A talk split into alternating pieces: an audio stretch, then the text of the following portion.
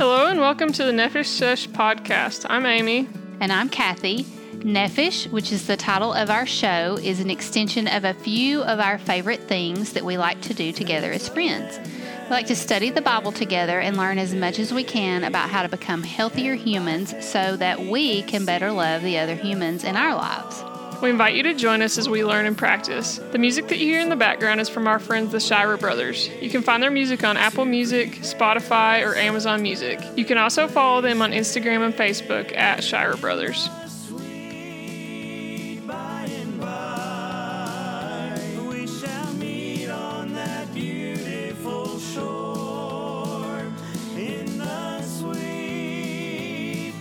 Welcome to our second episode. It's a packed episode, and today we're bringing you Enneabody and Every-A-Body. We have lots of items to share with you that will provide something for everybody, such as resources for determining your Enneagram type, an Enneabody app that is customized for your specific type, and four practical tips for determining or confirming your type. This episode today is designed for the amateur or the novice. If you're just hearing the word Enneagram for the first time, or if you are interested in learning more about your personal type, you will find this episode helpful. The Enneagram is a model of nine basic personality types. Each type is interconnected with the other eight types, but each has its own distinctive desires, needs, and fears. And as unique individuals, you know, we always display characteristics of all nine of the types, but we tend to possess one type as our dominant type. And we believe that identifying our Enneagram type and studying it can be really helpful in our journeys toward better overall health. So, one of the reasons we wanted to talk with you today about the Enneagram is that the Enneagram we think can help us understand kind of the unique struggles we each have with sin, uh, struggles that we have in relationships, and just kind of the brokenness of our world.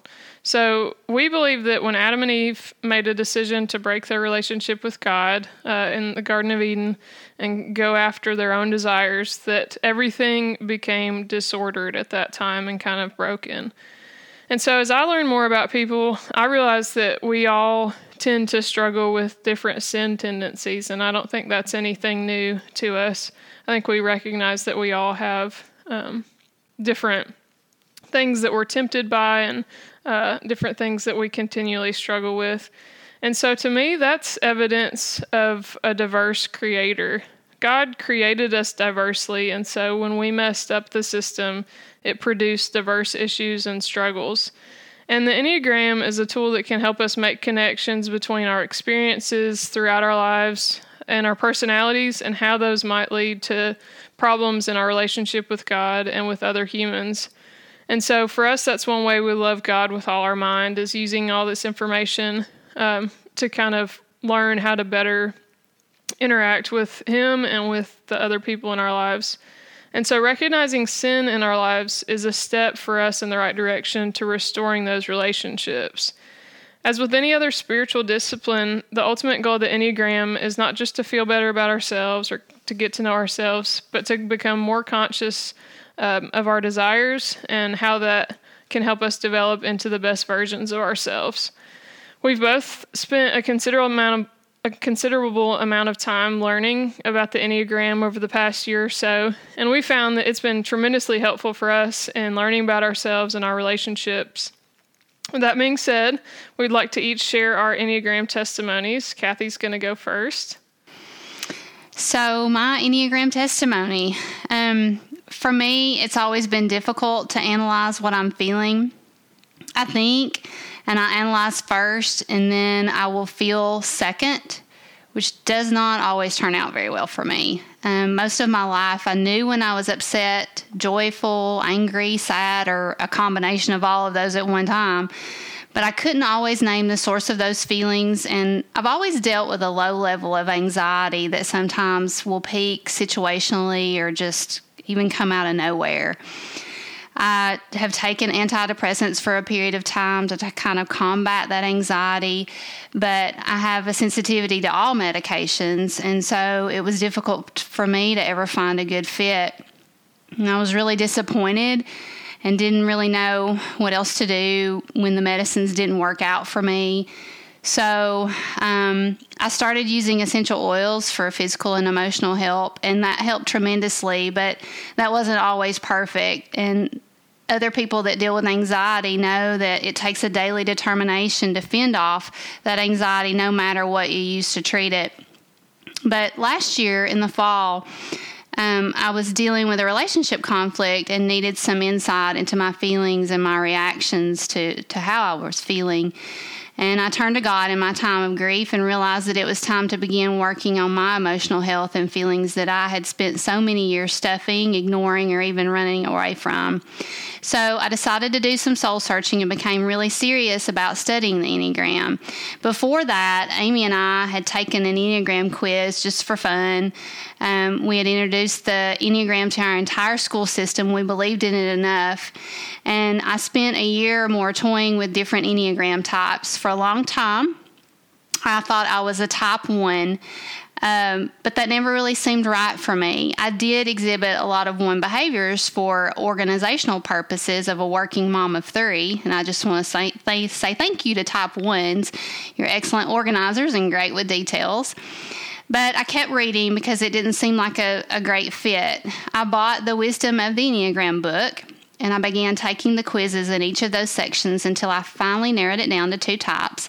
And I was either a type three or a type seven.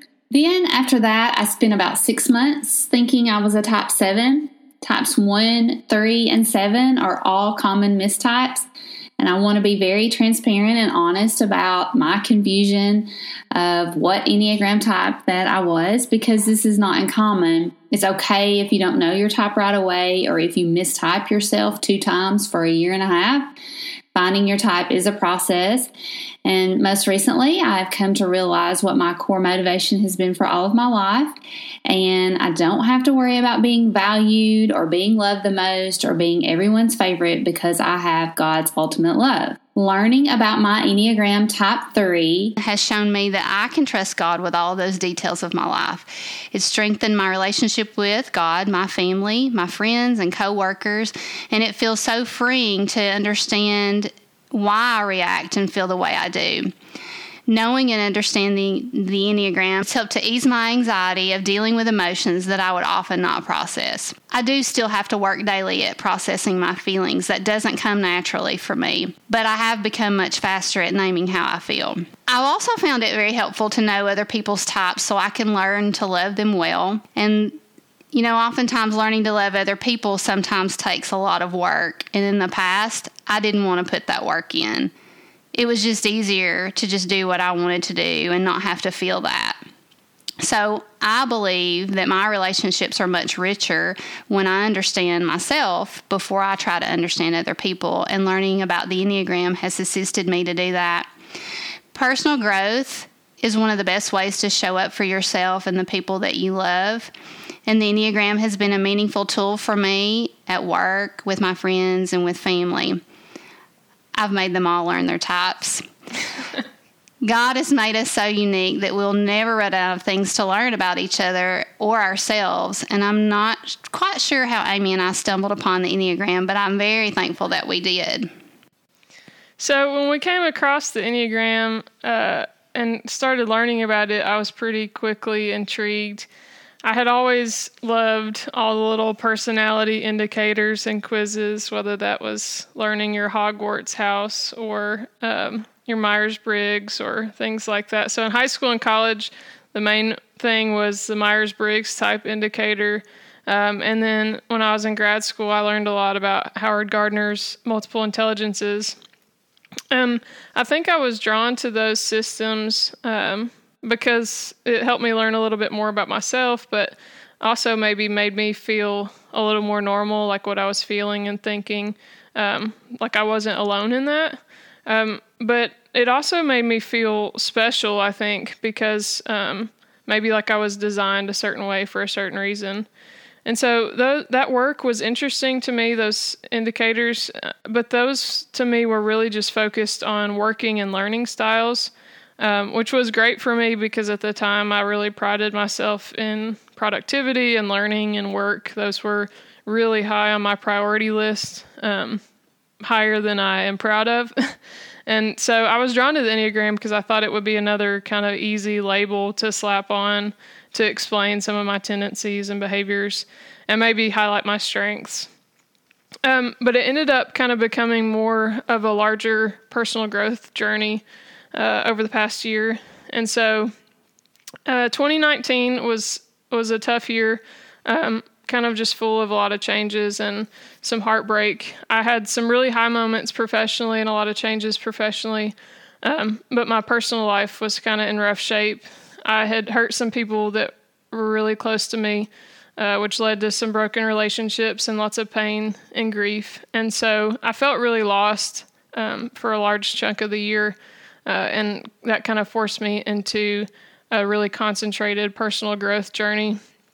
And so for me, the power of the Enneagram has been less in like the system itself and more in how it's kind of encouraged me to uncover more about myself as I tried to learn my number. I spent a lot of time at the beginning thinking I was a three on the Enneagram, a type three, because of my work tendencies. Um, but I came to realize that I didn't really identify with the core motivation of a three, which is to be valued. And so uh, this winter, I kind of gave up trying to figure out my number. I was got really frustrated and realized that I didn't know very much about myself. Actually, uh, didn't know what I was really motivated by or afraid of, and I kind of just felt like I hit a wall. Uh, wasn't sure how to find out more. And Kathy kept encouraging me to try to identify my number. I think uh, she had kind of seen how valuable and empowering it was for her and wanted me uh, to be able to experience that too. And so I'm thankful that uh, she kind of kept pushing me to do that. And finally, during all of this coronavirus and having to stay at home, I it kind of gave me the space and time to revisit it. And um, so I have identified that I am a type nine um, which is one of the last numbers that I thought at first when we first started studying about the Enneagram. That's not the one that I first would have um, thought that I was, uh, but it's been kind of exciting now that I've uncovered some more of that to be able to learn about that, and it's been really powerful for me. So, we're going to take a short break. When we come back, we'll give you four steps to identifying your Enneagram type.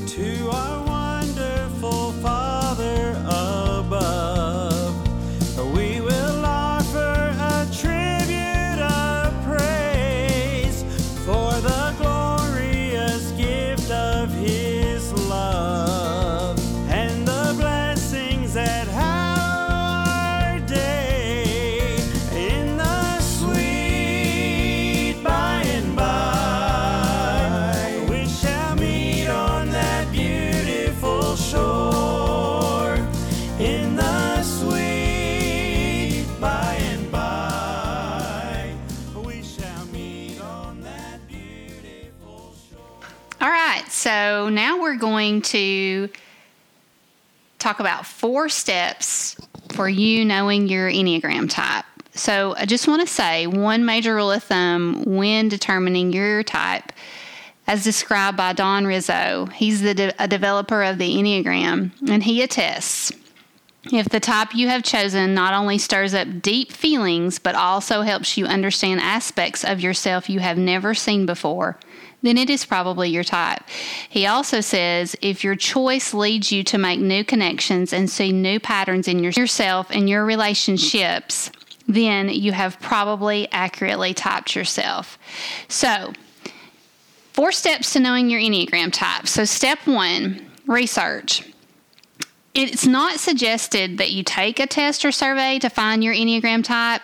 Instead, it's really better to read through all of them first when you find your type, you will feel it, as Riso suggests. However, if you were like Amy and I were, we couldn't wait because we wanted to take the survey because personality surveys are so much fun. But if you can't wait and you don't want to read through all those, we suggest taking the $12 Riso Hudson survey. It's 144 questions, takes about 25 minutes, and the Enneagram Institute suggests that your primary Enneagram personality type is most likely the highest of the three scores, and almost certainly among the highest of the two or three. So, if you don't want to spend that money for the test, then you can take a free Enneagram survey on the Enneagram Institute website. And the links to both of these surveys will be on our website. Be careful in answering survey questions. Answer with your first initial feeling, not really what you want to be. Just be real honest with yourself. The idea is to grow into your authentic self. And after you've come up with a few numbers, because you may come up with a couple of numbers, especially if you do more than one survey, then it's time to begin the research on each of those or even listen to the specific Enneagram types in an interview format. So, step two will be uh, reading about the core fears, desires, and sins of each type. We have a resource for that on our website where all of that is in one place so you can kind of look at that for each number. In order to fully understand your type, uh, you should be able to resonate with the core sin of a number for it to be your type. And so, um, for me, uh, I'm a type 9, so that would be sloth. Um, so think back to when you were a child. Um, think about what you've always struggled with over and over again. Um, and, and when you were a child, those feelings before you had a lot of stressors in life, think about how you felt uh, without all those stressors um, when you're thinking through your core fears, desires, and sins. The Enneagram Institute also has great resources for free for each type, and we will link those in our resources as well so that you can uh, visit their website. Step three is self reflection. That self reflection time will be the best source to determining your type. Try not to allow other people's influence to determine your type. Yes, people in your life, they do know you, but typically they do not know the integral parts of you. Pray for God's guidance to show you your true self because God knows the integral parts of you. And this will take some dedication to yourself. But this may not happen quickly for you, so please be patient with yourself. I think we've both said it took us about a year to really determine and narrow down our types.